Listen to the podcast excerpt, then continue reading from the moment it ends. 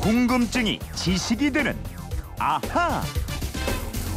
네, 새로 알게 된 지식이 너무 많아서 유식해졌다 이런 분들도 많이 계신데요. 지난 한 주 동안에도 김초롱 아나운서와 여러분이 보내주신 궁금증, 호기심 질문 많이 해소해 드렸습니다. 그 핵심 방송 내용을 복습해 보도록 하죠. 김초롱 아나운서 어서 오십시오. 네, 안녕하세요. 네, 월요일이었죠. 도로에 설치되어 있는 과속 방지턱의 기준이 어떻게 되어 있는가 이걸 알려드렸어요. 네, 이게 기준이 있습니다. 도로 안전시설 설치 및 관리 지침에서 기준을 정했는데요.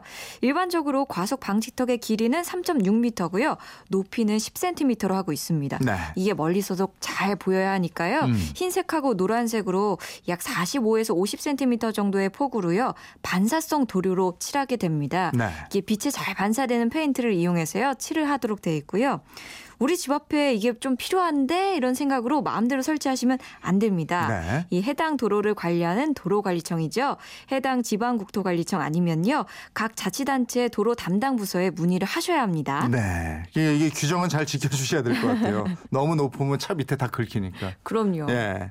그리고 건강 검진할 때 올라가서 재는 체성분 분석기. 예. 이 기계는 우리가 손잡이를 잡고 있다가 놓는 것으로 검사가 끝나는데 네. 이걸 어떻게 지방은 얼마고 근육이 얼마고 이게 바로 나오느냐 이 원리도 말씀드렸는데 정말 궁금했었는데 속 시원하게 풀렸다 이런 반응 아주 많이 올라와 있어요. 그러니까요. 내 몸을 어떻게 기계가 다 분석해 주는지 이 기계가요.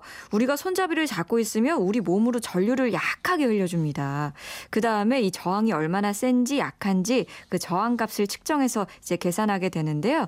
우리 몸을 구성하는 성분을 보면요. 물하고 단백질, 지방, 무기질로 이루어져 있습니다. 네. 이 중에 물이 약 70%를 차지해요. 그러니까 물에서는 전류가 잘 흐르는데요. 지방이랑 단백질에서는 전류가 잘 안 흐릅니다. 네. 그러니까 몸 안에 물이 많으면 전류가 흐르는 통로가 넓어져서 저항이 적고요. 반대로 물이 적으면 전류가 흐르는 통로가 좁아지기 때문에 저항이 커지는 겁니다. 음. 이런 원리를 이용해서 우리 몸속에 있는 물의 부피를 알아내고 근육량도 산출해내고 네. 또 체지방량이 얼마인지 계산해내는 거예요. 네, 운동 시작할 때 또 건강 예. 검진 받을 때 이거 꼭 재잖아요. 그러니까요. 예, 그 다음에도 별로 변화가 없더라고요. 그게 문제죠. 글쎄 늘. 말입니다. 요즘 예. 건조해서 화재 많이 나고 이러는데 불나는 순간에 정말 소방차보다도 유용한 게 소화기인데 예. 이 소화기도 유통기한이 있느냐 이런 질문이 있어서 답변을 예, 해드렸죠. 맞아요. 예. 있어요. 이 소화기의 내구 연한이요. 8년입니다. 사실 근데 이게 법적으로 강제하는 게 아니고 자율 권고 사항으로 돼 있어요. 음. 근데 소화기가 이 설치된 장소의 환경이라든지 뭐 유지를 어떻게 하느냐에 따라서 상태가 다 다르기 때문에 네. 이 8년이 내구 연한이긴 하지만 상태가 좋으면 더 써도 되고 음. 아니면은 바로 교체를 하셔야 합니다. 네. 또 집에 있는 소화기는 주로 분말 소화기인데요. 이게 인산 암모늄이라는 가루랑요 질소가스가 들어 있습니다. 네. 근데 이 소화기를 보실 때 압력계 화살표가요 초록색 범위 안에 있으면 정상이고요. 또 소화기 몸통을 흔들어 봤을 때 이 가루가 들어 있는 걸 확인하시거나 아니면은 그 몸통의 무게를 달아서요 변함이 없는지 확인하셔야 합니다. 네. 근데 또 만약에 안에서 가루 가 굳었을 수 있거든요. 음. 이때도 바로 소화기 교체하셔야 돼요. 네. 예. 청취자 400이 쓰는 분이 방송 듣고 이런 문자 주셨는데요. 소화기는 흔드시면 안 됩니다. 예. 저는 군대 화생방 조교 출신입니다. 오, 확실히 아실 것 같아요. 예. 흔드시면 반이 굳어도 흔들림을 느낄 수 있습니다. 오. 소화기는 한 달에 한 번씩 바닥에 툭 한 번 치시고 어깨 위로 거꾸로 들어서 분말이 3초 정도 스르르 내려오는 소리를 들으셔야 합니다. 소리가 짧다면 밑에서부터 굳어간다는 것을 쉽게 느낄 수 있습니다.